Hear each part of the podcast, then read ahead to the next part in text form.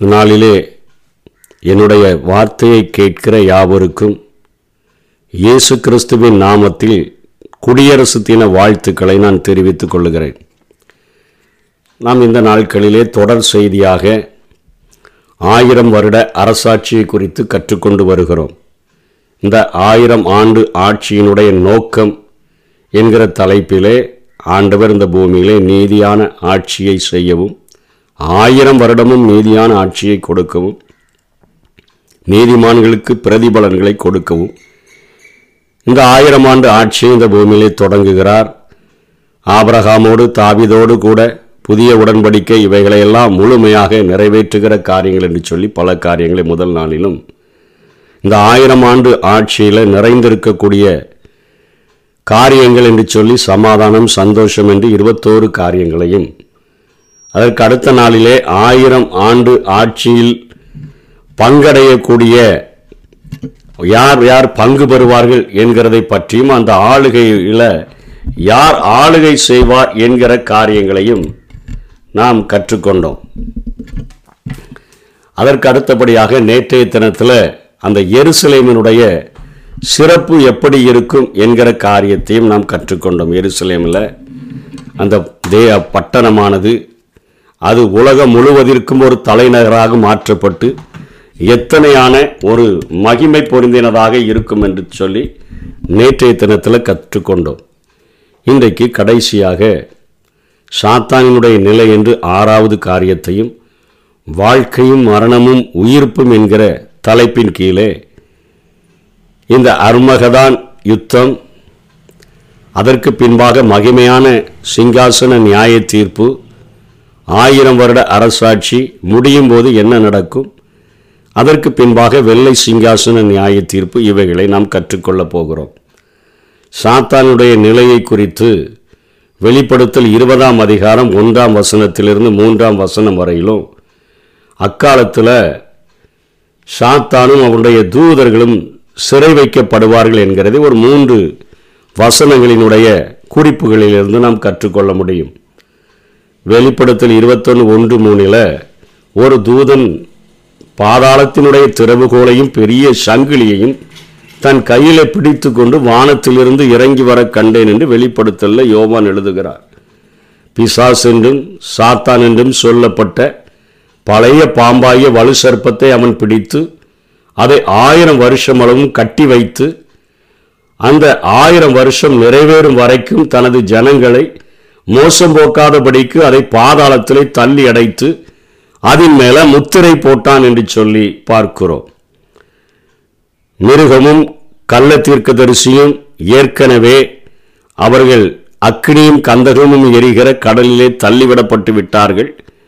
இந்த பழைய பாம்பாகிய சாத்தான் லூசிஃபர் அதிகாலையின் மகனாகிய விடிவெளி என்றெல்லாம் சொல்லுகிறோமே அவனை அங்கே பாதாளத்தில் கட்டி வைப்பதாக வெளிப்படுத்தலிலே நாம் பார்க்கிறோம். ஏசாய இருபத்தி நாலாம் அதிகாரம் இருபத்தி ஓராம் வசனம் இருபத்தி ரெண்டாம் வசனங்களில் அக்காலத்தில் கர்த்தர் உன்னதமான சேனையை உன்னதத்திலும் பூமியின் ராஜாக்களை பூமியிலும் விசாரிப்பார்.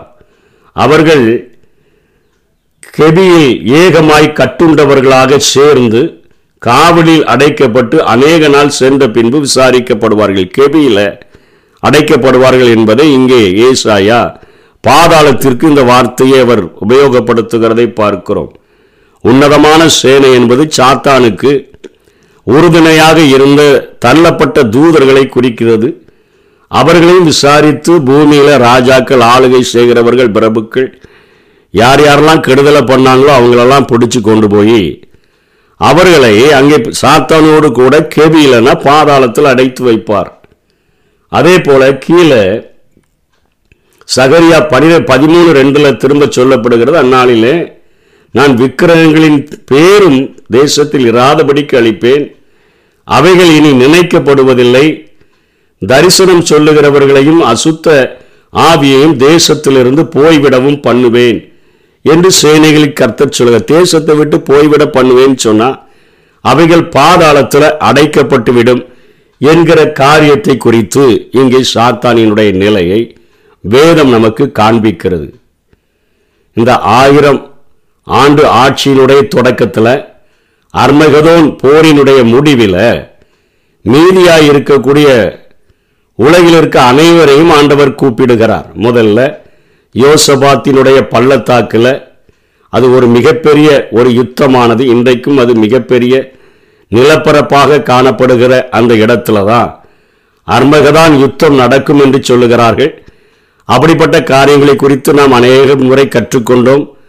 அங்கே அநேக பறவைகளுக்கெல்லாம் விருந்து கொடுக்கும்படியாக அநேகர் செத்து விடுகிறபடியினால இந்த யுத்தத்தில் புதைக்கப்படாதபடி பிணங்கள் எல்லாம் தெருவில் எரிந்து போகப்பட்டு அத்தனையாக நாற்றம் எடுக்கக்கூடிய சூழ்நிலைகள் உருவாகிவிடும் என்று சொல்லியெல்லாம் பார்த்தோம் அந்த போரினுடைய முடிவிலே.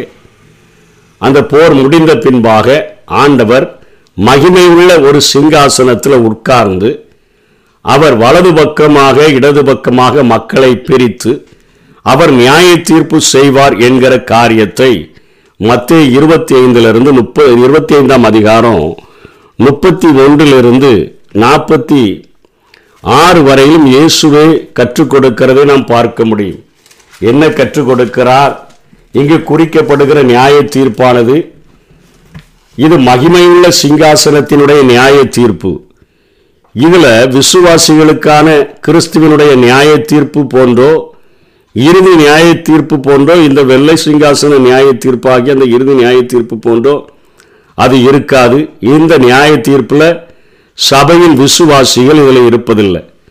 மறித்தவர்கள் எவரும் உயிர்த்து நியாய தீர்ப்பு அடைவதும் இல்லை இந்த நியாய தீர்ப்பில் அர்மகதோன் யுத்தன் முடிந்த பின்பு.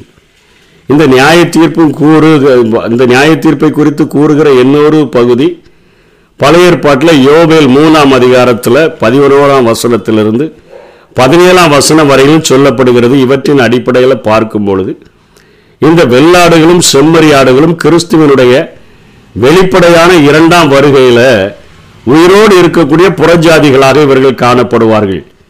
இவர்களை யோசபாத் பள்ளத்தாக்கில் கூடி வரச் செய்யும் கிறிஸ்து யோபை மூணு பனிரெண்டில் சொல்லப்பட்டது போல இஸ்ரவேலர்களோடு அவர்கள் காண்பித்த தயவின் அடிப்படையில் அதாவது உபத்திரவ காலங்களில் மகா உபத்திரவ காலங்களில் இஸ்ரவேலர்களுக்கு அவர்கள் எப்படியெல்லாம் உதவி செய்தார்களோ அந்த தயவின் அடிப்படையில் அவர்களை இரண்டாக பிரித்து வலப்பக்கம் நிற்போரை ஆயிரம் ஆண்டு ஆட்சிக்கு அவர் அனுமதிக்கிறார். இடப்பக்கம் நிற்போரை இறுதி நித்திய நரக தீர்ப்புக்கு அவர் ஒப்பு கொடுக்கிறதாக இந்த பகுதி முடிவடைகிறது. அதாவது நம்ம பக்கத்து வீட்டில் நாம் சபையாக சபையினுடைய சபை மனவாட்டியாக எடுத்துக்கொள்ளப்படுகிறது அதில் ஒருவேளை எடுத்துக்கொள்ளப்படாமல் கைவிடப்பட்டிருந்தோம்னா பக்கத்து வீட்டில் உள்ளவங்க நம்ம அந்த முத்திரையையோ அந்த மிருகத்தினுடைய அந்த காரியங்களையும் அணியாமல் வைராக்கியமாக இருக்கும்போது சாப்பிடாம கிடந்தோன்னு சொன்னால் பசியாக இருந்தோன்னா வஸ்திரம் இல்லாமல் இருந்தோன்னு சொன்னால் காவலில் இருந்தோன்னு சொன்னால் வியாதியாக இருந்தோன்னு சொன்னால் விசாரிப்பார்களே அப்படி விசாரிக்கிற அந்த ஜனங்களை இரண்டாக அவர் பிரிக்கிறார். அவர்களை இரண்டாக பிரித்து அவர் சொல்லுகிறார் பசியாக இருந்தேன் எனக்கு போஜனம் கொடுத்தீர்கள் தாகமாயிருந்தேன் என் தாகத்தை தீர்த்தீர்கள் அந்நியராயிருந்தேன் என்னை சேர்த்து கொண்டீர்கள் வஸ்திரம் இல்லாதிருந்தேன் எனக்கு வஸ்திரம் கொடுத்தீர்கள். வியாதியாயிருந்தேன் என்னை பார்க்க விசாரிக்க வந்தீர்கள் காவலில் இருந்தேன் என்னை பார்க்க வந்தீர்கள் என்பார். அப்போ அவங்கெல்லாம் சொல்லுவாங்க ஆண்டவரே நாங்கள் எப்பொழுது உண்மை பசியுள்ளவராக கண்டு எப்போ போஜனம் கொடுத்தோம் எப்போ தாகத்தை நாங்கள் தீர்த்தோம்? அப்படின்னு சொல்லும் பொழுது ராஜா பிரதித்திரமாக மிகவும் சீரியராகிய என் சகோதரரில் இவர்களில் அந்த மகாபத்திரவ காலத்தில் வாழ்ந்த இஸ்ரவேலர்களை குறிக்கிறது. இவர்களில் ஒருவனுக்கு நீங்கள் எதை செய்தீர்களோ அதை எனக்கே செய்தீர்கள் என்று மெய்யாகவே உங்களுக்கு சொல்லுகிறேன் என்பார். அப்படி அந்த இரண்டு பகுதிகளாக அந்த நாட்களிலே உபத்திரவ காலத்திலே மகா உபத்திரவ காலத்திலே வாழ்ந்த ஜனங்களை ஆண்டவர் இரண்டு பிரிவுகளாக பிரித்துவிட்டு தின் பின்பு அன்- அதன் பின்பாக அனைத்துலக மக்களையும் தனது ஆளுகைக்கு கீழ் அவர் கொண்டு வந்து அவர் ஆட்சி செய்வார். அந்த நாட்களிலும் சுவிசேஷ ஊழியங்கள் நடக்கும் என்பதை விளக்கும் வண்ணமாக சுவிசேஷ ஊழியங்கள் ஆயிரம் வருட அரசாட்சியிலும் ஆண்டவர் செய்வார் என்பதை விளக்கும் வண்ணமாக ஏசாயா தீர்க்கதரிசியின் புஸ்தகம் அறுபத்தி ஆறாவது அதிகாரம் பதினேழு பதினெட்டு பத்தொன்பது வசனங்கள் அவைகளை உறுதிப்படுத்துகின்றன. ஏனென்று சொன்னால் அநேக புறஜாதிகளும் அங்கே இருப்பார்கள். அவர்களை குறித்து நான் அவர்கள் கிரியைகளை உதவி செய்தவர்கள் எல்லாம் அதில் இருப்பாங்க. சாப்பாடு கொடுத்தவங்க வஸ்திரம் கொடுத்தவங்க எல்லாரும் அதில் இருப்பாங்களே. அப்போ நான் அவர்கள் கிரியைகளையும் அவர்கள் நினைவுகளையும் அறிந்திருக்கிறேன். நான் சகல ஜாதியாரையும் பாசைக்காரரையும் கூட்டி சேர்க்கும் காலம் வரும். அவர்கள் வந்து என் மகிமையை காண்பார்கள்.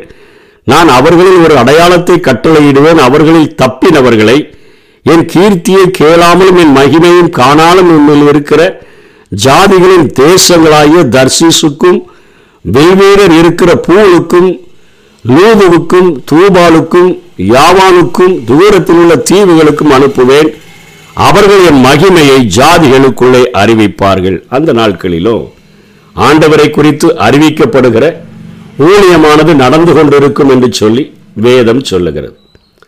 அப்பமுமே அக்காலத்திலும் இஸ்ரவேலர்கள் புறஜாதிகள் என்ற நிலையில மக்கள் இருப்பார்கள். இதற்கு ஜோடியான வசனம் மிக நாலு ரெண்டுலையும் சொல்லுது. கடைசி நாட்களில் அவருடைய வேதம் வெளிப்படும் சத்தியம் வெளிப்படும் என்று சொல்லி மீகாவும் ஏசாவையாவை ஒத்த தீர்க்க தரிசனங்களை சொல்லுகிறார். அந்த நாட்களிலேயும் இஸ்ரவேலர்கள் புறஜாதிகள் என்ற நிலையில் காணப்படுவார்கள். ஏனென்று சொன்னால் அதற்கு அநேக வசனங்கள் ரெஃபரன்ஸ் கொடுக்கப்படுகிறது. அந்த நாட்களில் எகிப்தியர் வருவார்கள் அசிரியர்கள் வருவார்கள் சீரியர்கள் வருவார்கள் மோவாபியர் வருவார்கள் அரபிகள் வருவார்கள் தீவு மக்கள் எல்லாரும் அனைத்து மக்களும் கிறிஸ்துவை அவர்கள் மையமாக்கி அனைத்து மக்களும் ஆவியானவரால் நிரப்பப்பட்டு அந்த நாட்களிலே வாழுவார்கள் என்பதை வேதம் நமக்கு வலியுறுத்துகிறது. யோவேல் ரெண்டாம் அதிகாரம் இருபத்தி எட்டாம் வசனத்திலிருந்து முப்பத்தி ரெண்டாம் வசனம் வரையினுடைய அந்த முழுமையான நிறைவேறுதலானது அந்த நாட்களிலே தான் நடக்கும். அதை தான் நம்ம பார்த்துருக்கிறோம் ஏற்கனவே. அந்த மூன்றாம் அதிகாரத்தில் இருபத்தி எட்டுல இருந்து அந்த காரியங்கள் சொல்லப்படுகிறதை பார்க்கிறோம். ரெண்டாம் அதிகாரத்தில். அக்காலத்தில் ஆண்டவர் மாம்சமான யாவரின் மேலும் என் ஆவியை ஊற்றுவேன்னு சொல்கிறாரு அப்பொழுது குமாரர்களும் குமாரத்திகளும் தீர்க்க தரிசனம் சொல்லுவார்கள் உங்கள் மூப்பர்கள் சொப்பனங்களையும் உங்கள் வாலிபர் தரிசனங்களையும் காண்பார்கள். ஊழியக்காரர் மேலும் ஊழியக்காரிகள் மேலும் அந்நாட்களிலே நான் ஆவியை ஊற்றுவேன். வானத்திலும் பூமியிலும் ரத்தம் அக்னி புகஸ்தம்பமாகி அதிசயங்களை காட்டுவேன்.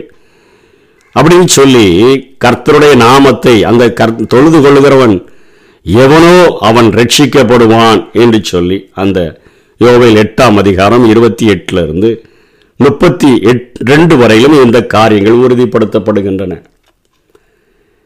அந்த நாட்களில் ஆயுசு பெருகுவதனால வாழ்நாட்கள் கூடும். ஜனங்களை பெற்று பெருகுவார்கள் என்று பார்த்தோம். ஏசாய் அறுபத்தி ஐந்தாம் அதிகாரம் இருபதாம் வசனம் இருபத்தி ரெண்டாம் வசனம்லாம் எல்லாம் நாம் கற்றுக்கொண்டோம். மறித்தவர்கள் அந்த நாட்களில் அடக்கம் பண்ணப்படுவார்கள். அவர்களிலும் அந்த நாட்களில் ரட்சிக்கப்பட்டோர் ரட்சிக்கப்படாதோர் என்கிற இரண்டு குழுவினர் அந்த நாட்களிலே உருவாகி விடுவார்கள். ஆயிரம் ஆண்டு அந்த ஆட்சி முடிந்த பின்பாக சாத்தான் அவிழ்த்து விடப்படுவான் என்று சொல்லி நம்ம வெளிப்படுத்தல் இருபதாம் அதிகாரத்தில் நாம் கற்றுக்கொள்கிறோம். வெளிப்படுத்தல் இருபதாம் அதிகாரத்தில் சாத்தானானவன் அந்த ஏழாம் வசனத்தில் அவன் அவிழ்த்து விடப்படுகிறான். அவிழ்த்து விடப்பட்ட உடனே அவன் என்ன செய்யறான்னா அவன் நேரே அந்த ஆயிரம் முடிவுகள் சாக்க விடுதலாகி பூமியினுடைய நான்கு திசைகளிலும் உள்ள ஜாதிகளாகிய கோகையும் மாகோகையும் மோசம் போக்கும்படிக்கும் அவர்களை யுத்தத்துக்கு கூட்டிக் கொள்ளும்படிக்கு புறப்படுவான். அவர்களுடைய தொகை கடற்கரை மணலத்தனையா இருக்கும். ஆயிரம் வருட அரசாட்சியிலும் ஆண்டவருடைய ஆட்சியை விரும்பாதவர்கள் உருவாகி விடுவார்கள். அவர்களை சேர்த்து கொண்டு அவன் யுத்தத்துக்கு வருவான். அவர்கள் பூமியெங்கும் பரம்பி. பரிசுத்தவான்களுடைய பாளையத்தையும் பிரியமான நகரத்தையும் அவர்கள் வளைந்து கொண்டார்கள். அப்பொழுது தேவனால் வானத்திலிருந்து அக்கினி இறங்கி அவர்களை பட்சித்து போட்டது. மேலும் அவர்களை மோசம் போக்கின பிசாசானவன் மிருகமும் கள்ள தீர்க்கதரிசியுமாய் இருக்கு அவைகள் இருக்கக்கூடிய இடமாகிய அக்கினியும் கந்தகமான கடலிலே தள்ளப்பட்டான். அவர்கள் இரவும் பகலும் சதா காலங்களிலும் வாதிக்கப்படுவார்கள்.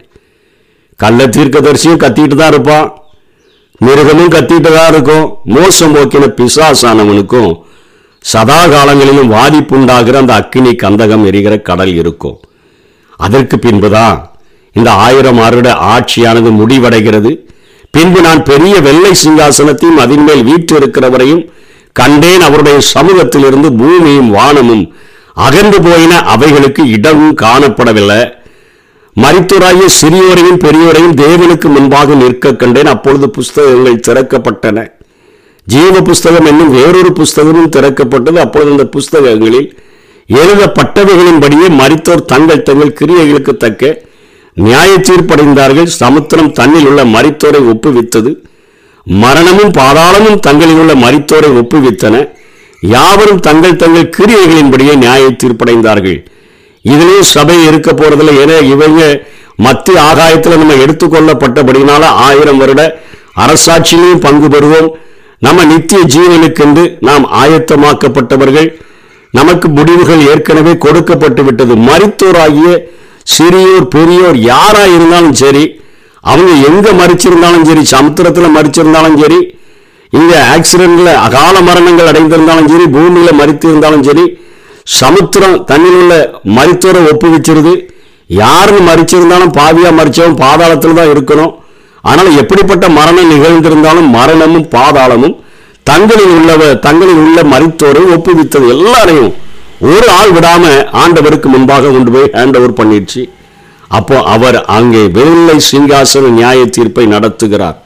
அப்பொழுது மரணமும் பாதாளமும் அக்னி கடலிலே தள்ளப்பட்டன. இது இரண்டாம் மரணம். ஜீவ புஸ்தகத்தில் எழுதப்பட்டவனாக காணப்படாதவன் எவனோ எவனோ அவனும் அக்னி கடல்ல அவன் தள்ளப்பட்டான் என்று சொல்லி கடைசியாக வெள்ளை சிங்காசன நியாய தீர்ப்போடு கூட இந்த நியாய தீர்ப்பானது முடிவடைகிறதை பார்க்கிறோம். இதற்கு பின்பாக புதிய வானம் புதிய பூமி என்கிற காரியங்களை வெளிப்படுத்தல் பேசுகிறது. ஆனால் நமக்கு கொடுக்கப்பட்ட இந்த வாழ்க்கையில் புறஜாதிகளாய் இருக்கக்கூடிய நம்ம இந்த நாட்களில் சபையாகிய மனவாட்டி எடுத்துக்கொள்ளப்படுகிற அந்த ரகசிய வருகையில் எடுத்துக்கொள்ளப்பட்டு என்றென்றைக்கும் அவரோடு கூட இருந்தால் இந்த பூமியில் ஆயிரம் வருட அரசாட்சியில் பங்கு பெற முடியும். நிச்சயமாக வெள்ளை சிங்கேசன அந்த ஆக்கினை தீர்ப்புக்கு தப்பிக்கொள்ள முடியும். அந்த ஜீவ புஸ்தகத்தில் பெயர் எழுதப்படாதவன் எவனோ அவங்க எல்லாமே கடைசியாக ஜீவ புஸ்தகத்தில் பெயர் இல்லைன்னா அவன் அக்னி கடலில் தள்ளப்படுவான். சாத்தானே அங்கே கடந்து சதா காலமும் வாதிக்கப்பட்டானா? அது எவ்வளோ பெரிய ஒரு கொடுமையான ஒரு காரியம். அந்த அக்னி கடல் பாதாளத்தினுடைய அழுகுரலை கேட்டு இன்றைக்கு நாமும் மனம் திரும்புவோம் கண்ணீரோடு கூட. எங்களை சார்ந்தவர்கள் எங்களோடு கூட பழகுகிறவர்கள் எங்கள் அண்டை வீட்டார்கள். எங்களுக்கு அறிமுகமானவர்கள் யாரும் அந்த இடத்துக்கு போய்விடக்கூடாது என்று சொல்லி கரிசனையோடு கூட கண்ணீரோடு கூட ஜெபிப்போம். ஆண்டவர் தாமே நம்மை ஆசீர்வதிப்பாராக.